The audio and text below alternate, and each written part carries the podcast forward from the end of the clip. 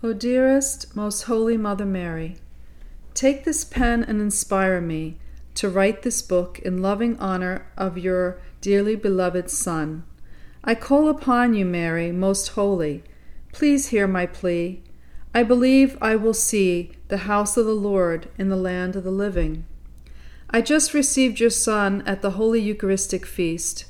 I also had the great honor of reading the first reading, the entrance antiphon, Psalm 46, reading from the book of Ezekiel, chapter 47, verses 1 through 2, 8 through 9, and 12.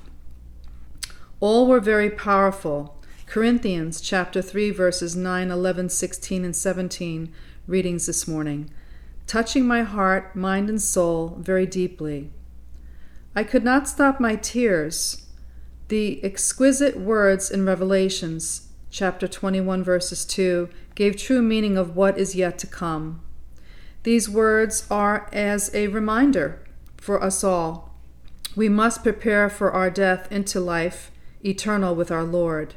It said, I saw a holy city, a new Jerusalem, coming down out of heaven from God, prepared like a bridegroom, adorned with her husband, adorned for her husband. The collect read, O God, who from living and chosen stones prepare an eternal dwelling for your majesty. Increase in your church the spirit of grace I have bestowed so that by new growth your faithful may build upon the heavenly Jerusalem. You are God's temple. No one can lay a foundation other than the one that is there, namely Jesus Christ. Pray over the offerings. Lord, those who search your favor may receive the power of the sacraments and the answers to their prayers. Mother Mary of Jesus, I truly believe this day, this special holy feast day of St. John Lateran, will be the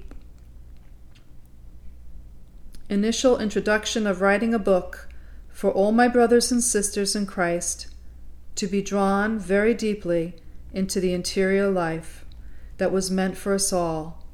Not one sheep from God's fold should be forgotten. Our Lord is a forgiving Lord and loves all of his sheep, and every soul that was ever created solely belongs to him.